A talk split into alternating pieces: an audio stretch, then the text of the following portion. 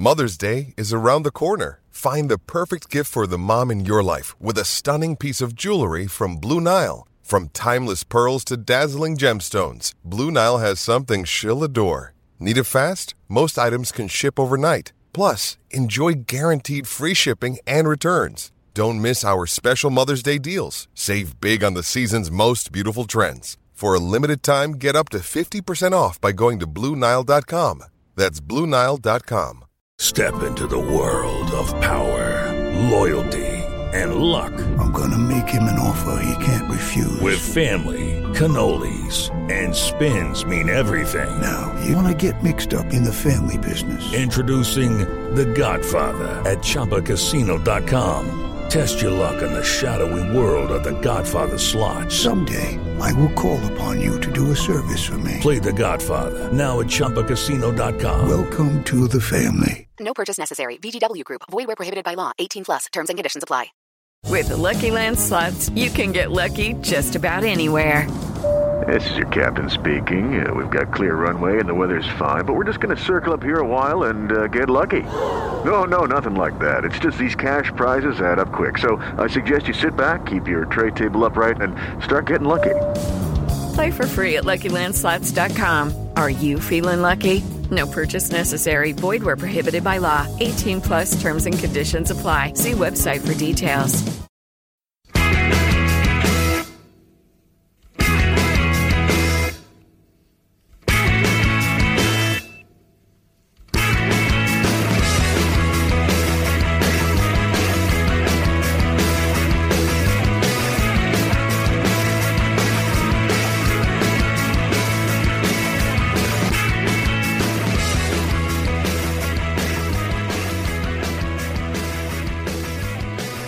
Welcome to Monday's Tennis Scottish Football Podcast, the Scottish football podcast that definitely didn't make wildly inaccurate predictions across four divisions and three domestic cup competitions.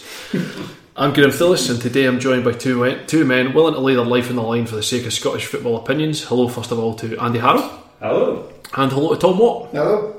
Uh, as it's Monday, we'll be reviewing the weekend's action and doing our best not to end up in an endless cycle of either blaming Craig Levein for everything or praising our pal Craig Levein forever. we will start off with we'll start off with the champions um, as, as Celtic absolutely bodied Motherwell five two. Um, so we're looking at a Celtic team with a back four comprised of a left winger, two centre halves, one not playing at centre half, and a central midfielder, and they still gave Motherwell a doing. Um, this time last year, their biggest centre half was refusing to play games and they were being crucified for the lack of defensive organisation as they bombed out to AEK Athens. Defeated by Hearts and not massively interested in defeating newly promoted Livingston on Flag Day. This year they've scored 12 goals, conceded 2, probably seen enough to see off Cluj, which guarantees them European group stage football. Are Celtic better or worse off with Neil Lennon at the helm? They're more entertaining. I think at the moment. I think uh, the worst. This is a complete cliche, but the worst thing Motherwell could have done in that game was score. and then, because then there's the, there's the question of what you do. And last year it would have been right. We get in their faces, we wind them up, we like niggle at them and frustrate them. But you're caught between you, you can't defend against Celtic at the moment. Like they still look all over the place defensively. I mean, Jullien didn't look particularly comfortable. I, I found Jullien totally bizarre because he looked for the first, particularly, I mean, all of Celtic for the first sort of half an hour, 35 minutes. But Jullien in particular looked like he was in a different time zone to everybody else. And I don't know whether it was just that he is very, very relaxed on the ball and that's his style. It's such a small sample size that we've got of him just now because nobody's seen him. Yeah. Um, so it was. I found it really difficult to tell whether actually he's just super cool, super calm, or he was absolutely all over the place. I, I, have no idea at this point. I, I, imagine we're going to find out fairly soon as well. yeah, it was um, quite. It was like a 1960s attitude to things. Just what happens happens, or it might be in the drugs. I don't know, like some sort of psychedelia going on. But yeah, I mean, it was, I don't think he was on his own in being this. No. Like Bain looked ca- uncharacteristically flat. I, I- uh, I think Boli Bolingoli doesn't look. We're not quite sure what to make of him yet either. Um, so I think there there was like defensively all over the place, but the front seven scared the shit out of you. I presume. I mean, are we including Boli in that? Are we including Chris Ajer in that as well? Just like Yeah, the, a couple of defenders, and everyone else will just go and deal with it as well. But uh, it's the, the first half an hour, Motherwell were the most fun I've seen us since we hounded Aberdeen all over Hampden. Um, and f- at the time, it really wound me up because we, we, we lost a whole series of dreadful, dreadful goals. Um, I think the best example of how Motherwell were on Saturday was your Dolph Lundgren lookalike centre half who's playing at right back, running 70 yards uninhibited at any point at all because your left back is over the halfway line chasing down a ball because your left winger stepped inside and didn't push out and then it leaves your left sided centre half to find himself halfway into his own half which leaves your defensive midfielder not drop the whole thing was just a mess and like you say in, in terms of Motherwell scoring being a bad thing maybe that's just about right I think if it would stayed nothing each until half time with Motherwell chasing Celtic in the way that they were uh, would Neil Lennon have changed at half time? Almost certainly. Um, you would imagine there would have been significant changes there if this half had progressed in the way that it had for the first 30 minutes. Um, but immediately conceding straight after with a goal as bad as that, mm, it's difficult to say that Motherwell deserved anything particularly out of the game after that. Um, a very, very frustrating, very, very frustrating because the, the, the first half an hour was fantastic. Seedorf dropped out of the game, Hylton dropped out of the game, Long as well dropped out of the game, and it's not a criticism of any of them because they're still getting themselves into being fit enough to do that. But it does. It's very different to the, the sort of positives that he took out of the Morton game, for example, for Motherwell, in that we absolutely battered them because, as it turns out, they were a pup team. Mm-hmm. But it's a different sort of positive in that we went very much went toe to toe for half an hour with Celtic. Um, if I'm additionally as well, the, the, my other main thing on this as well is if I'm Celtic and I'm looking at Scott Brown, and he, particularly in that first half an hour, was creaking very, very badly. I thought he, there was he had no time in the ball because we pressed him all over the place. And then you look on the other side of the ball and you see Allan Campbell, who chased him. I mean, Campbell's one of the few that comes out of the rest of the game with, with a great amount of credit for me. I thought he was terrific throughout. But the way in which Campbell chased Brown all over the pitch, harried him, stopped him from playing everywhere, broke the lines as well, took the ball in with sharp passes. Surely you look at him and you look at the way he chases down Brown and go, actually, that's possibly a, a, an option for Celtic going forward. Mm-hmm. Uh, yeah, the, the um, you kind of mentioned it right at the start, but you can kind of extend the whole thing about people either playing out of position or being out of form for that whole Celtic squad. If, if Yeah. you kind of look at it, if you looked at if they played that team at the end of last season, there's no way they were kind of scoring five goals out of it. I mean, as you say, they've got a guy playing left back who probably isn't a left back. He certainly looks like a more like a left midfielder. Um, Jullien is just new in. Bitton's a midfielder. Ajer's playing out of position at full back, and then you've got Brown who. Quite a lot last season was starting to creak and looked like he might be past his best, and Ntcham's kind of looked like he went out of Celtic and didn't play his best last season. Then you've got Morgan who's coming in and still a bit untried in the Premiership, and McGregor and Forrest obviously been good, but then Griffiths didn't play any of the, the last half last season. So the fact that that team is clicking, I, I know they had a bit of a difficult half hour, but the fact that after that they can Yeah. get back into that rhythm, and they got into that rhythm so quickly last week. And they could do without Edouard and Christie being in there for a large Yeah. part of the game. Is It's, uh, it's, it's crazy as well because uh, uh, Gillespie, aside from the, the one that he should have, the free kick they should have saved from Griffiths, barely had a save to make throughout the game because Celtic was so ludicrously clinical throughout the game. I think they had like six shots on target and scored five of them. It is it's not a it's a, it's a punishing way to, it's a punishing way to lose a game.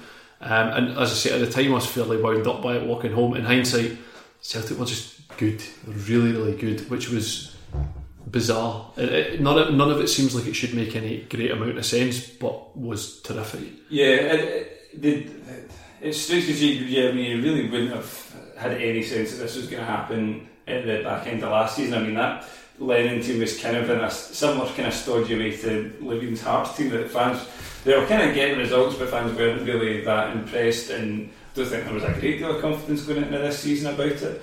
But so I, I don't know what it is that's maybe changed. I don't know if it's a bit of freedom. I don't know if it's a, a few new players coming in. Obviously, say Griffiths coming back gives them something else up front as well. Um, a bit more competition for places, but there's and maybe it's just the fact that he knows that he's the kind of chosen manager and he's kind of this is him now properly getting into it. Like he's got a good group of players that he's motivating them. with. There is a there is a risk of reading too much into Yeah. it, but there's there's also a feeling. There always has been a bit of a feeling that when that like Neil Lennon affects a room, he affects Mm-hmm. a group of players, and when he's in it, like when he's positive and when he gets it, his team playing like incredibly attacking football. His team's playing incredibly attacking football, and but when they're not, when you know when he's not on his game, then things go wrong, and they can like they did at Hibs. They went mm. spectacularly wrong at the end because he just couldn't change the, the way the direction of traffic for it. And he seems to be in a pretty good place at the moment. And I, I, I- like I said at the start, I don't. If you're going to stop, if anyone is going to stop Celtic this season, they're not going to do it by scoring and consolidating it. that you're going to have to score again because there, there's just there's too many goals in that team now. That There's too many goals and there's too many threats and there's too many people on the bench that you know can change a game. Uh, I, I, actually, I thought Motherwell were good for what I saw. I thought the midfield, I thought all three of the midfielders were good. Um, Donnelly's only what ten goals in his career and now six and five. He Is that kind of game? it was funny as well because last season he, he took a bit of a doing from Stephen Rock. He he didn't really take a doing from the fans because he barely played. He took a bit of a doing from Robinson, um, just on the basis that he wasn't fit enough and he wasn't getting himself fit enough. And I, I can see the criticism. I, I can understand the criticism that he should be fit. The team should be getting themselves fit enough. But uh, Motherwell seems to be a real responsibility on the players as well. Like we will teach you how to play, but it's on to you to, to get yourself fit. And you see the guys that do that, and that you have Campbell, you have Turnbull, who are immediately fit enough to play at this level. James Scott, as young as he is and as raw as he is, it certainly looks fit enough to play at this level. Coming on and throwing Chris Ajer away like an empty crisp packet with 20 minutes to go, that was eye opening because Ajer looks like the biggest human being in Fir Park aside from me on, on Saturday morning. Um, and then there's Donnelly and, Adam Livingston as well, sort of one of the younger left backs who never really look like they've got themselves fit enough. And I presume, given the fact that everyone else is there, it's kind of on them to, to, mm. do, to do that himself. He seems to have screwed the nut and, and done that, however. And it was in the in the Betfred games. Any time you looked at him and he got himself half a yard of space anywhere around the box, he's going to hit the target. Which he strikes a ball so cleanly with his left or his right foot. So how he's going to end up at this moment, I'm just quite happy to ride this train all the way and just see how see how long it will take somebody to just stand on Liam Donnelly. And if if if teams then start going, well, we're going to focus on stopping Liam Donnelly having shots, fine, because we've got another five wide players to stick out there. So if you want to do that, that suits me absolutely down to the ground. And I imagine it'll suit Motherwell down to the ground as well. There's positives there, but it's it's very much a work in progress from Motherwell. It's the frustration that from year to year you're going to have to bring in six or seven players, and we know that. It, seems daft bringing it up and, and making a big deal about it, but I think by the time we get to sort of two or three, another two months into the season, we'll be a real judge of where we are. Um, hopefully, more of what we've got because wrecking ball football, we just run over the top of people, whether it's good football or bad football, if it's fast and athletic and aggressive, then I'll watch it. I'm absolutely fine with that. It doesn't bother me in the slightest. Any more for Celtic and Motherwell? Magic. Uh, we'll be back to chat through Rangers pumping Hibs and the rest of the weekend's action uh, right after this super short break. So, Rangers 6, Hibernian 1. Uh, is this the better Rangers? Again, as Tom was saying with the Celtic game, it's difficult. It's difficult to read too much into these things, but it's also very easy and more fun to read into these things as if they are the be all and end all.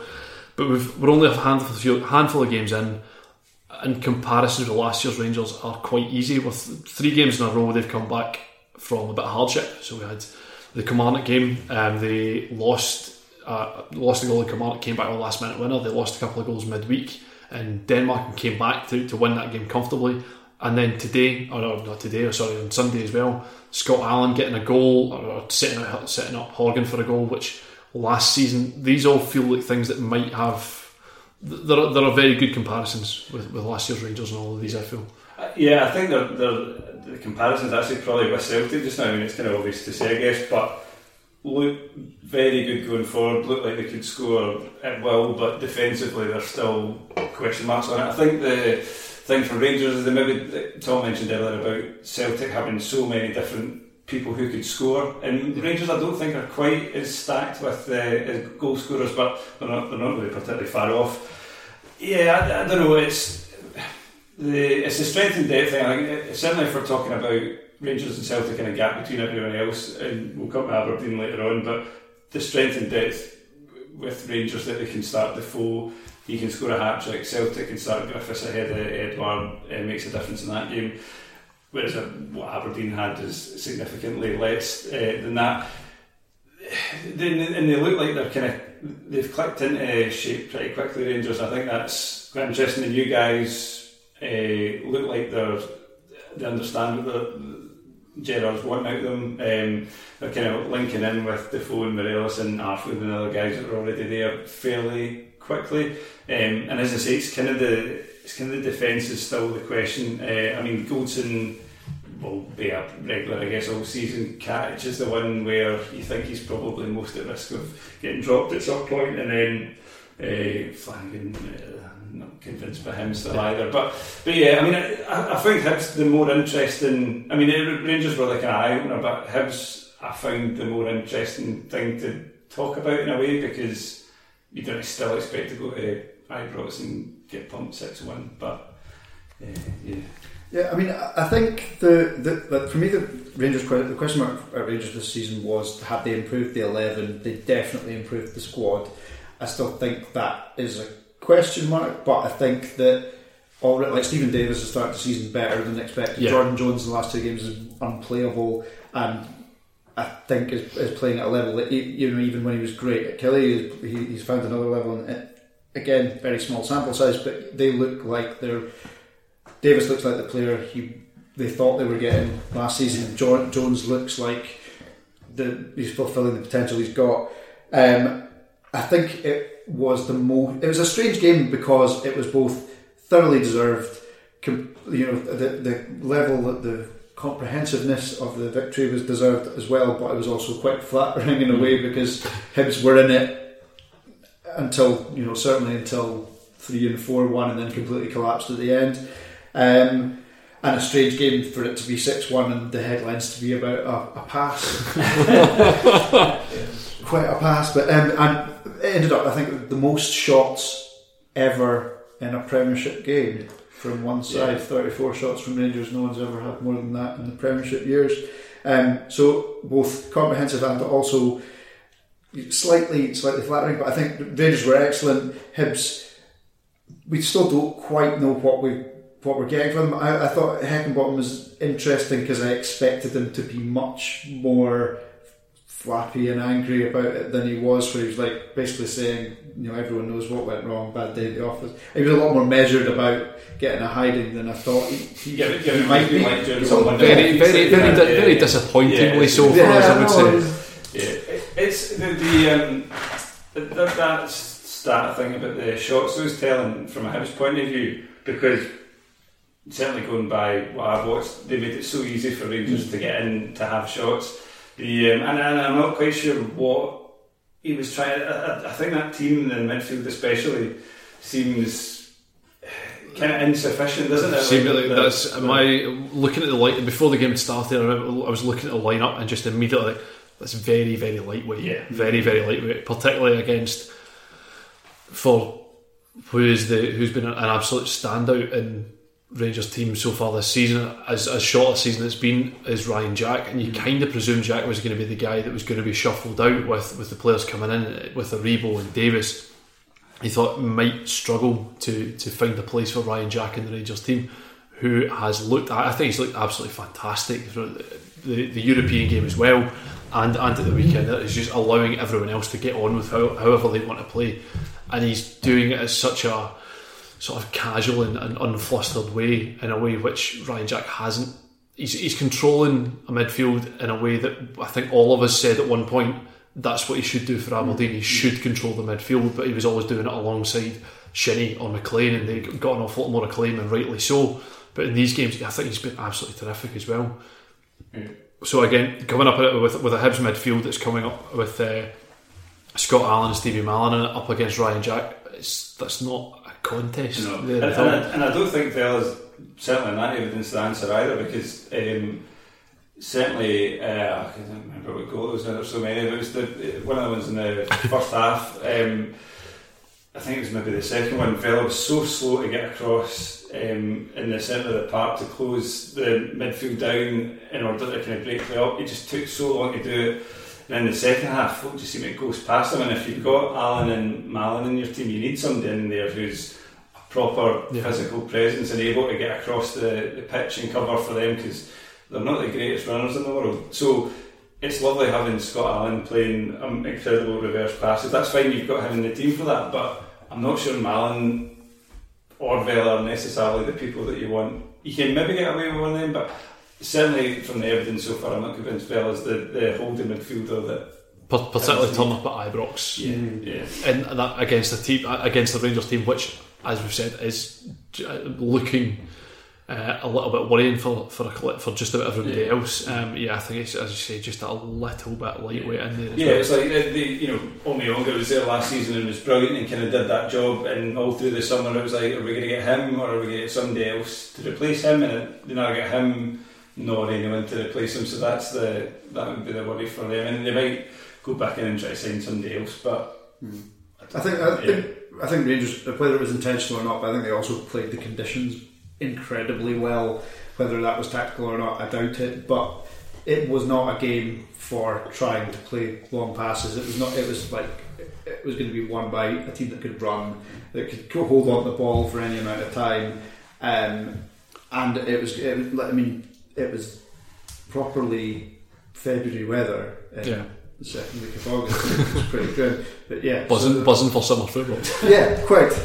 Uh, do we have any argument uh, whatsoever for Sean Mackie's red card? No. No. no, I mean, it was the, as blatant as you can get, isn't it? To- Yeah. Yeah. Good. I just wanted to check because all over social media today that was uh, how John Beaton was a bad, bad man because he drinks in a pub and is trying to stop the ten. there, was there actually genuine people Oh, yeah. who disagreed Oh with yeah. that decision? Oh yeah. I mean, you could have gone for the first tackle.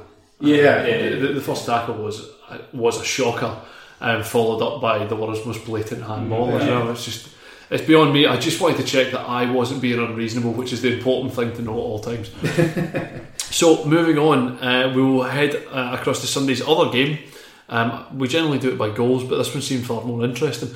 Um, with St Mirren defeating Aberdeen, uh, the first time uh, Derek McInnes has been beaten by a St Mirren side in his in 19 attempts as Aberdeen manager, um, with a goal from Ilkay Durmus, who looks very interesting. He was very, very good. Um, I, I thought St Mirren were excellent, thoroughly deserved to win, had chances, had a couple of chances in the first half and had a big chance in the second half to score again. Could have easily won, won by more. Durmus was excellent, McGuinness was excellent. Um, Flynn and Foley totally overran Aberdeen's midfield, who, whether it, whether it was, you know, when you arriving back from Croatia 48 hours early or or the changes to the lineup.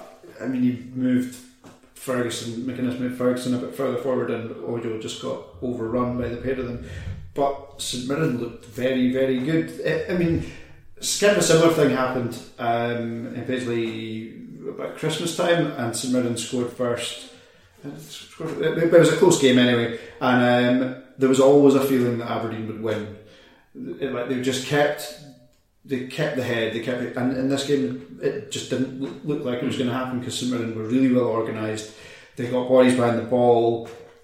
No one was getting in behind them, and they were they were stodgy when they needed to be, but they really broke quickly. They looked a totally different side to last season, and and I thought when when I thought Goodwin was a, obviously it was a good appointment, but he didn't make huge amounts of signings, and they looked like they had like fourteen players or something like that.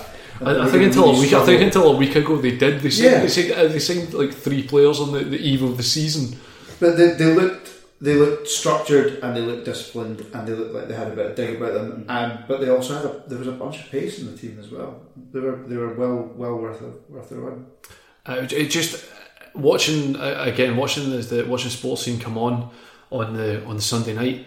The team graphic flashed up and immediately St Mirren suddenly, it almost immediately, as, as you said, like a week ago, had 14 players, including a bunch of guys who you're not going to get 36 games out of or 38 games out of. And then as soon as the team flashed up, like, they look that looks like a very reasonable, at the very least, a very decent first eleven uh, to, to make their way through the team. Um, as I said, unfortunately, were, we were fortunate enough to, to be able to scout or dive through Wyscout, and Durmus was the, of all this all the signs that they'd made. Durmus was the one that I fancied just because he is he has a terrifying left foot. If he just gets a half a yard of space and find and gets it out of his laces, then yeah, um, he's, he looks really impressive. I think on the Aberdeen side of the ball is McInnes. Oh, McInnes seems to have made a, a bit of a thing of, of, of highlighting that they've built a bigger squad. They've got more squad depth, which they absolutely do. But is it a problem that the squad depth is Scott Wright, who needs a run of games? As I think we've seen every time we've seen Scott Wright, it's a case of he's a lovely touch, lovely footballer, but potentially needs five or six games to wind himself into it. Uh, Connor McLennan, who was very, very good last year, again, kind of thrown at the deep end in a, in a cup final um, to go and give himself and make himself this, and then kept his place in the team. Um, but again, he's not played mm, yet this season. I guess that's the first appearance. And then Curtis Main, obviously, who I'm very familiar with. Um, but the, if, if, your if your depth are guys who aren't quite ready to step in and, and just plug and play into the first team, it's not really ideal at this point. Yeah, well, McKinnon said at the end of the game that he, he thought they were a bit rusty, so the guys that they were wanting to kind of come in and give the other guys a rest actually were too rusty to, to do anything. And yeah, that, that is the that is the big weakness that you've got. Um, Curtis Main, we've all kind of get questions over whether or not he can do this. This kind of feels like the season where in the Scottish Premiership we'll decide whether that one season was a total freak or if last season was the, the outlier. Um, but obviously he didn't really hold the ball particularly well, didn't really bring others into it, and then Wright, I'm not. I really want to like Wright. I'm, I, there's Every, everything, everything about there, him yeah. feels like a Yeah. th- even from his hair, everything Yeah. about him feels like a bit of a throwback. Yeah, it And feels like a classic winger, but Yeah, and it, it- I never get the impression that y you see players who from time to time look at them and you go, "Ah, they're, they're just not bothered, they're not trying. But I, I feel different. I feel always feel terrible suggesting people aren't trying particularly hard. but some folk are. But, genuinely. yeah. Scott Wright always looks as if he's working as hard as he possibly can. It's just he can't work particularly hard. Yeah, I, I, I don't know. Like he's got lovely touch and stuff, and he's, he he feels a bit like one of those wingers who's kind of dangerous, fifty to sixty yards from the penalty box. Like he kind of he's got all the he looks like he's got all the attributes apart from. It's the most, da- the- the most damning with I know. the dangerous from 60 yards from the box. But, but I really like like occasionally I've you know been thought God, he's, he's definitely got something there. Obviously on loan last season he showed flashes of it again, but the, the problem is it is really only flashes. And McLennan again,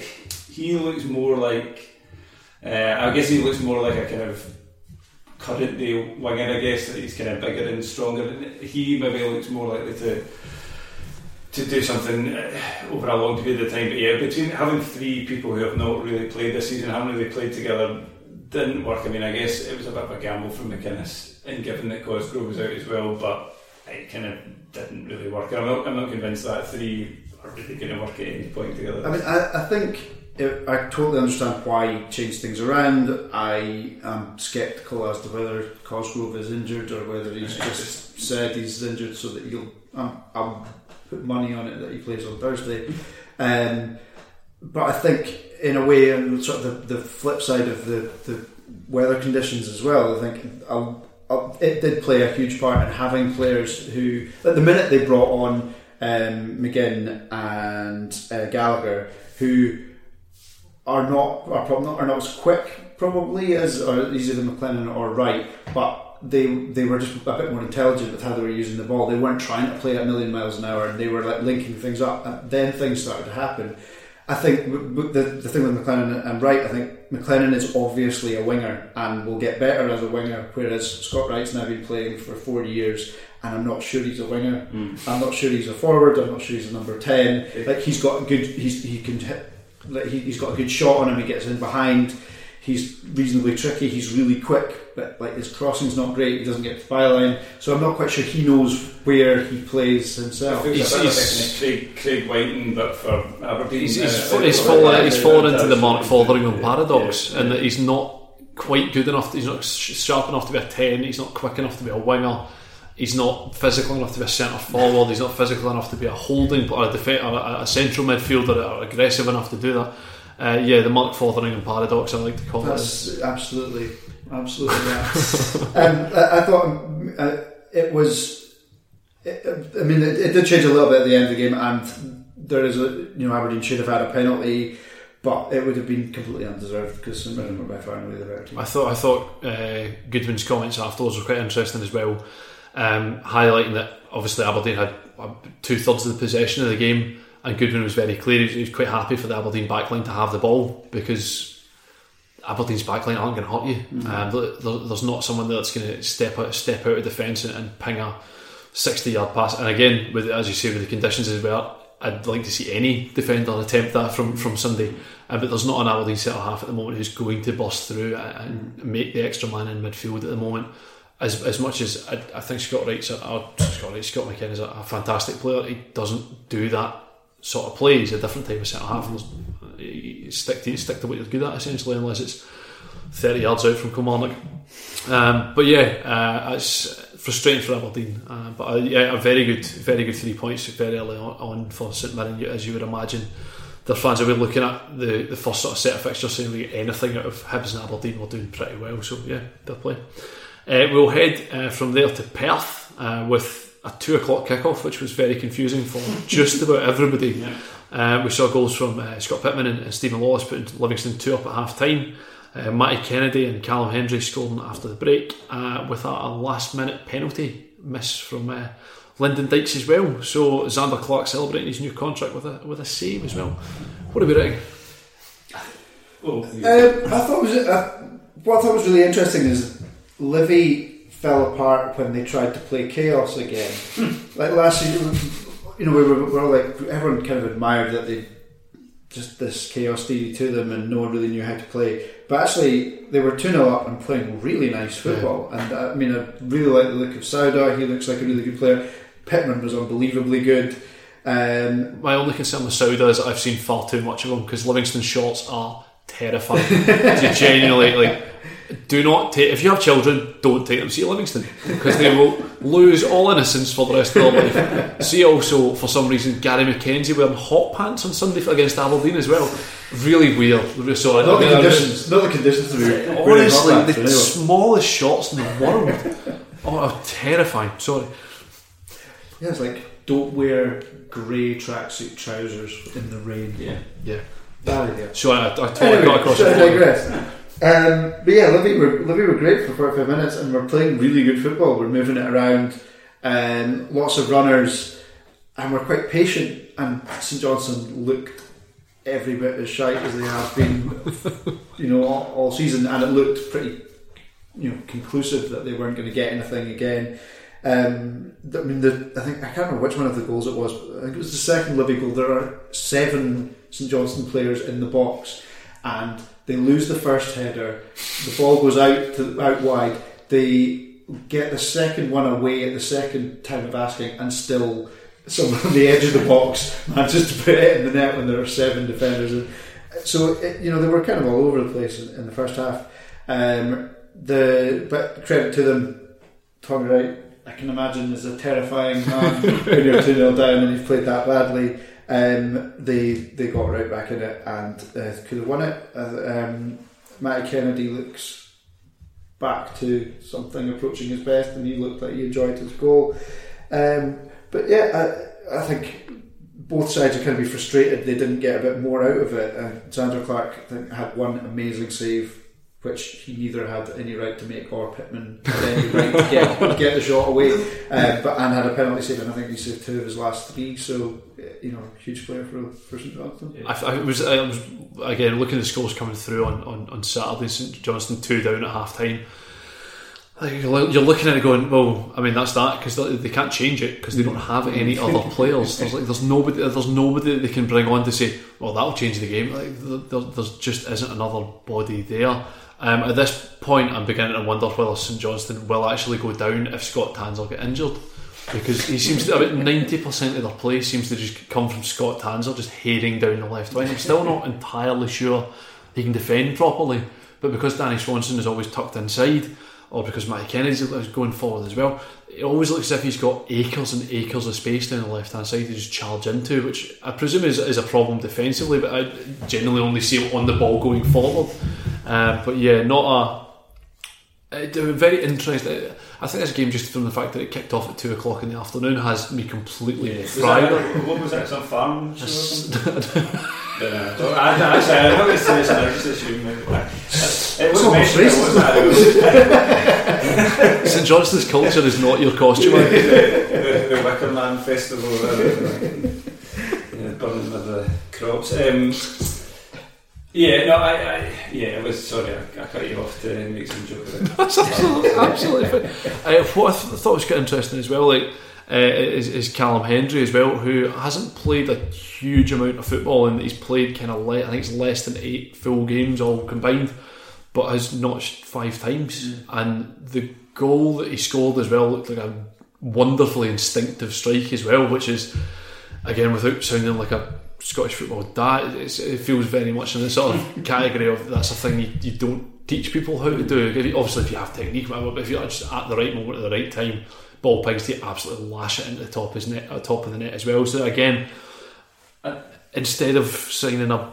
broken centre forward, maybe have a go with your centre forward who's got legs. I think they, yeah, I think they found that having Kane up there pretty much unsupported wasn't working. It was kind of long balls to Chris Kane, which I mean, lit- literally anyone knows that that's not going to be a, much of a success. And also O'Halloran had a, a part in the goal, but he's not really fired since he's come back. And I think. Given um, Kane a wee bit of support and Hendry might be the way to go, maybe just, oh god, could you you've got Chris Kane as one of your strikers, but like maybe if you've got somebody else to occupy defenders and stuff, between the two of them, they might be able to fashion out a few things. I think, yeah, uh, for, for St Johnstone, at least they've got a point, at least they showed a bit of character and then rescued it again at the end. I'd still be definitely far more concerned about them than Livingston. I think yeah, going into the season, I wasn't sure about Livingston, but when you look at the team apart, again, their, their main concern is probably up front, where Dykes kind of feel like needs somebody to play off Yeah. with rather than being the, the blown striker.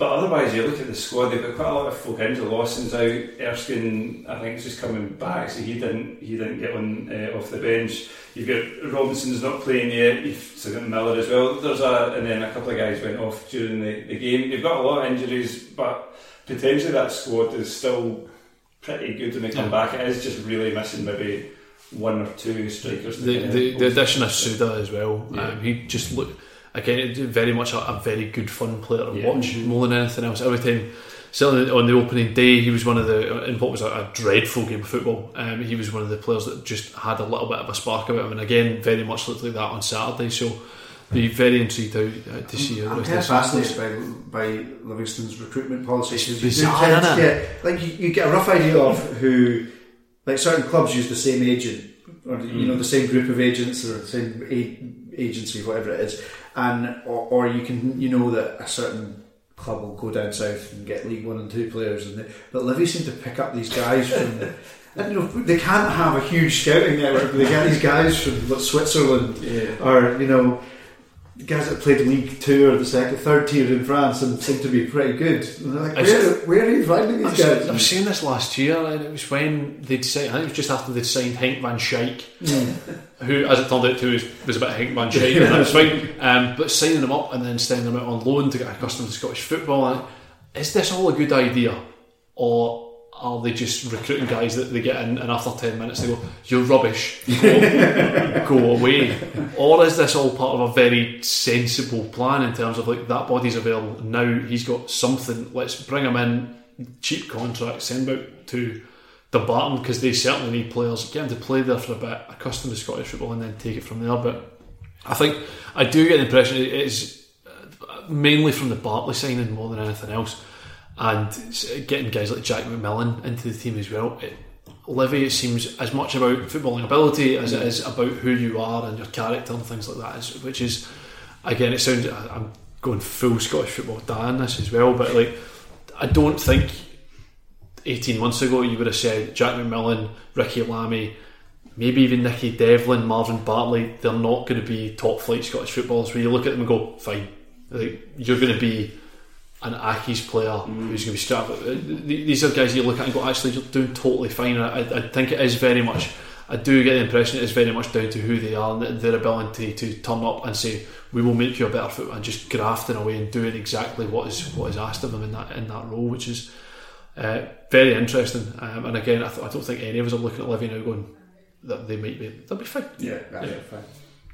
Moving on, um, we will head to Hamilton, um, where the, the Hamilton Academicals somewhat inevitably pumped Kilmarnock, um, which allowed uh, gave us a really good wee montage of Alessio just standing doing things, which apparently highlights that he's out of his depth, which is a very odd. It's quite odd, although I do I, I do quite like that it's a perfect scientific experiment because you can see like when Steve Clarke took over Killie they were bottom in the league and then they were third and now he's left and they're bottom in the league and you've got this like sort of perfect balance and there's no variables and you've got a perfect scientific experiment there. Um, I honestly, I reckon you if you could do a supercut of me at work, just film me for a day and then cut it down into like a four minute bit, and I would look like an absolute dick. And I would imagine just everybody at their, at their job on a Yeah. daily basis, if you cut everything down to a twenty five second clip, they would look like a dick. Yeah, and Killie weren't terrible. I, I mean, No. they were. I, I think Lewis Smith scored and just suddenly looked so confident he was going to hit absolutely everything. And he did do like the same trick where he faked to go on his right, cut in on his left, and was like, "Ah, ha, got you again." And, The uh, command was looking, going, who are you? Who's this guy? I've no idea. We've never done any skating at all. But like uh, uh, his work rate, and he had another like he scored, and then he had another chance where he was like bomb forward at seventy yards, catch up with play, and I think they didn't really know what to do with him. But uh, you know, Killie had chances, and they were causing they caused a bit of problems with set pieces. But it, partly, I mean, I, I think the the valid criticism for me of the management is, you know, they're, they're saying he's saying we need bodies. And Yeah. you do. That's your job. Yeah, yeah, yeah. that's your job. And the, one of the surely, one, like when he first came in, all the players that were being linked, you know, like Gashman to Milan, and Gashman- and all I'm still waiting for the Argentinian. yeah, I mean, come on, bring it on. Get, uh, and you know, the European transfer window is still open, so Yeah. it's still a possibility. But that's your job, and that's got to have been one of the. And you could see, like when Steve Clarke came in, he brought in players that only Steve Clarke, Clarke could bring in. And I know there's not. And credit to Killie for not just going fine. We'll you know give it to Jim McIntyre or mm-hmm. whoever. But the, one of the attractive things with you know getting a guy that's got the, the, the, pedigree that he does is he's got to have contacts, and so far they haven't come in, uh, and they're they're in desperate need of players and, and desperate need of a bit of creativity and, hit, and and people to back him up and how he you know his guys. Yeah, I, I wonder how much of it is that he's identified people that don't want to come. Uh, that might be. He might have. I wonder if he's overestimated how attractive the idea of playing in the Scottish Premiership for Kilmarnock will be. I, I don't know. Maybe maybe they just haven't it. It, it does, as you say, it's very strange that there's been so little activity. You think there would have been, I know they've brought a couple of people. Particularly given that one of the players that came back was Liam Millar, who was there Yeah, last year, so it's not like he was an No, unknown. no. They know exactly, they know his phone number, Yeah, essentially. yeah, So, do you want to come back and play with us again? Yeah. You've been here. We all had a good time. One. Yeah. Yeah. Yes. It's um, yeah, it's a bit. It's a bit. I mean, the thing is, isn't it? The, on paper, that first eleven still fine and would still hold its own, but they're not. They're not clicking in. They're, they're relying on Brophy as their only striker. I mean, it kind of comes back to the two teams we just talked about. That the striker area is a is a real concern in terms of you're not. Yeah, yeah, I think Craig Anderson said it earlier on. Is, is right uh, on the WhatsApp group that you're not entirely sure what Brophy is yet. I don't think. I don't think he's totally proven himself as a number nine. He's not. I'm not really sure if he's totally a number ten. I, you know, he's, he's he's not. Again, he kind of is not brilliant at anything particularly, but he's obviously got enough qualities to Yeah. be good in a good team and kind of show uh, as he did under Clarke. But he's having to shoulder all of that burden on his own, and he's kind of struggling. At the Particularly given that if Eamonn Um, Brophy at this point gets in- injured, Oh, they're good. yeah, They're- that's, you're essentially down to Innes Cameron. You know, you'd be, and that's it's a very very limited place to go. Um, as well as that, uh, is Brian Easton's tackle on Liam Millar the worst tackle of the, the worst tackle of 2019? Uh, it's one of the few tackles I've, I've seen recently where all four feet from both participants are off the ground. It's not like you watch it. Like, I was watching it in slow motion and watch it back a few times, and literally all four legs are off the ground as he hits him. so Um, yeah, yeah. What are you doing? I have not seen it. I cannot remember seeing it in, in the year of 2019. I cannot remember seeing a worse tackle than Brian Easton coming in off the ground on his knee and then getting up and protesting. Like, I I very much presume he went straight into the dressing room. Saw a video and was like, "I fucked that." eh." He must have, like, it was obviously also a tackle where he's like, right, I'm going to take the yellow card on this. Yeah. Shit, shit, shit, breaks, breaks, breaks. No, I've chopped him in half. absolutely cut him in two. Uh, but again, uh, back to we'll, we'll talk briefly about Hamilton as well, who uh, added uh, Sam Stubbs, uh, f- all, all potentially St Mirren signing of, of, of the past to, to, uh, to centre half, um, and again, as we say, Alston possibly the, the least deserving wearing number ten of all time. um, but suddenly looked an awful lot more balanced. And it made, uh, from week one at Ross County, where they literally gave the ball away from kick off, to week two uh, at the Stadium of Hope, whatever. Um, where they looked again like a comfortable team, being a very sensible doing Hamilton Aki. Yeah, they, they do look like a bit like a bit like St Mirren. They've gone in a very short period from looking like they had a terrible summer window to actually looking like they picked up some you know some decent players. I thought um, well Owen, Owain Fôn Williams had a had a great game Yep. and um, had a, has had a strange couple of years. I thought he you know he was out in the whatever division the Hurricanes play in in America. Uh, Is it in Nazaré? uh, United Soccer League. But he was player of the season last season, and um, just in, in reading, I didn't realise he was a, an accomplished oil painter. Yes, Oh, really? His Yeah. website's Did- is played- played- surprisingly good. played his guitar and, and painted paintings while, while uh, Wales were getting to the semi-finals of the Euro, Euro 2016. He's done a bunch of Wales 2016. Yeah. Um, but like he's done a bunch of other stuff, and it's Yeah, actually that's pretty good. Yep. pretty good. Yeah, but yeah, no, I thought he was. I thought he was really good, and um, sounds like he had a rough week with his daughter being ill, and um, it seems like a position that Hamilton haven't really. I mean, a good goalkeeper will be the difference between them finishing. it's Hamilton, so it'll be the finishing difference between them finishing tenth or 11th But you know, I, I think they've, they've recruited well enough that they can probably finish tenth. Yeah. Good. Right, so we will, as always, we'll leave a, a goalless draw to, to the end of the end of the show. Um, so I've got anything to aside, aside, from Thom, aside from Thom's tweet highlighting that it looked like uh, Ross Laidlaw kicked the ball into the 1960s. Um, Can, I- can, can we talk about Ross Laidlaw? It's- There'll probably be other days, but I mean, not necessarily those days, but and he did keep a clean sheet, so fair enough. But how is Ross Laidlaw still a Scottish Premiership goalkeeper? I mean, he might be a lovely guy and everything, but I mean, seriously, how is he a starter of a Scottish Premiership team? Like, he's not, he, he's not proven himself particularly good anywhere. But yeah, uh, anyway, it, it's by the by because he wasn't really any impact apart from the nearly assisting a goal. He didn't really have any g- great thing to do in this game, but I I, just find it baffling. I think that's a it's a fair point, but you can almost give a one word answer as to why, and that's Zlamal. Yes, yeah, no, that's, that's, a, that's a fair point. He definitely was the, the better of two I mean, to, to, to, to be fair to him, he had two or three really, really good saves, but all of them from things He done. he'd done that result he had to. how, do. how have Hearts signed about 20 players to get worse at football? It's it's quite yeah, a I think. It's quite a thing. And they all look, you know, on paper, some of those players should make the team better as well, but they're. ah, None of them they're- have? No, they're so stodgy. They're unbelievably stodgy. The, I mean, there's not Jake Mulraney aside. There is no pace in No, that team whatsoever. no. There is, and he's playing it like left wing back or left back. He's playing so deep. Like there's there's no one to stretch the game at all for Hearts in the slightest. But this, this is what I, I don't really understand about Levein, and I think is a almost a bigger criticism. Well, well, I don't know if it's a bigger criticism than the fact that his team play crap football, but the so whoever whoever comes in after Levein, if say Levein doesn't make it to the end of the season, say he only makes it till November or whatever.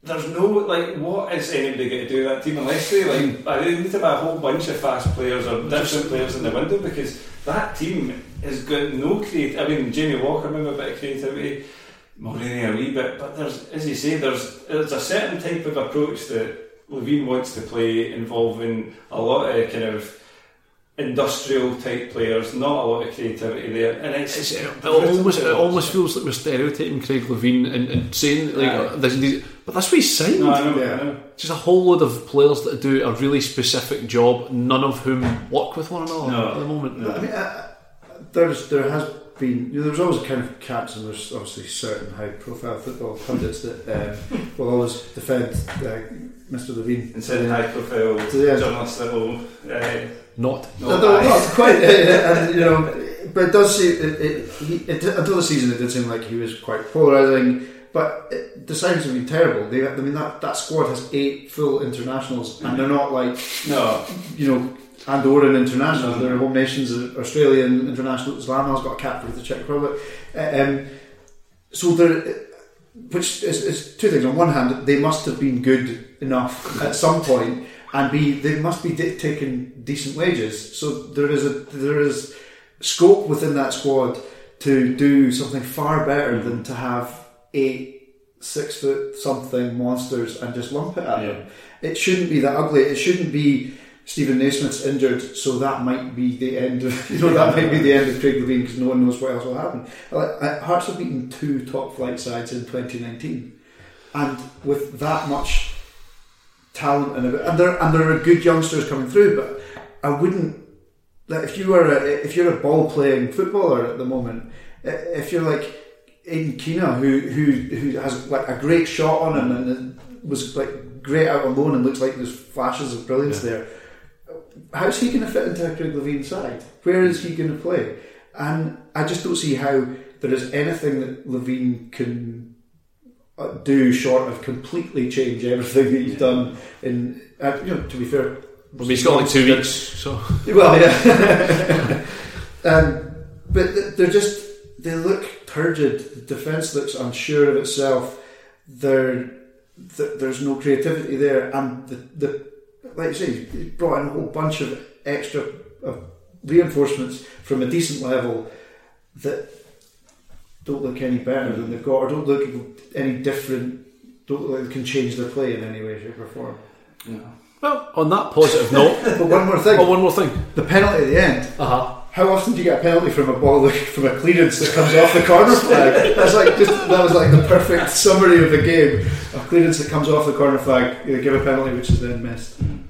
Very much so. On that positive note, then, uh, we'll round off today's show. Uh, we are off to record the Terrace Extra, uh, where we will be discussing drubbings because there's been a few of them about, so we thought we'd talk through some of our favourites and some of the best. Um, so you can subscribe to that by heading to patreon.com slash terrace podcast. Um, the guys will be back on Thursday talking about something else because, I don't know, um, it won't be us, um, so it won't be me. Um, so yeah, they'll be back on Thursday to chat through that. I uh, hope you enjoyed the show. Thank you very much, Thom. Cheers. Thank you very much, Andy. thank you. Thank you very much.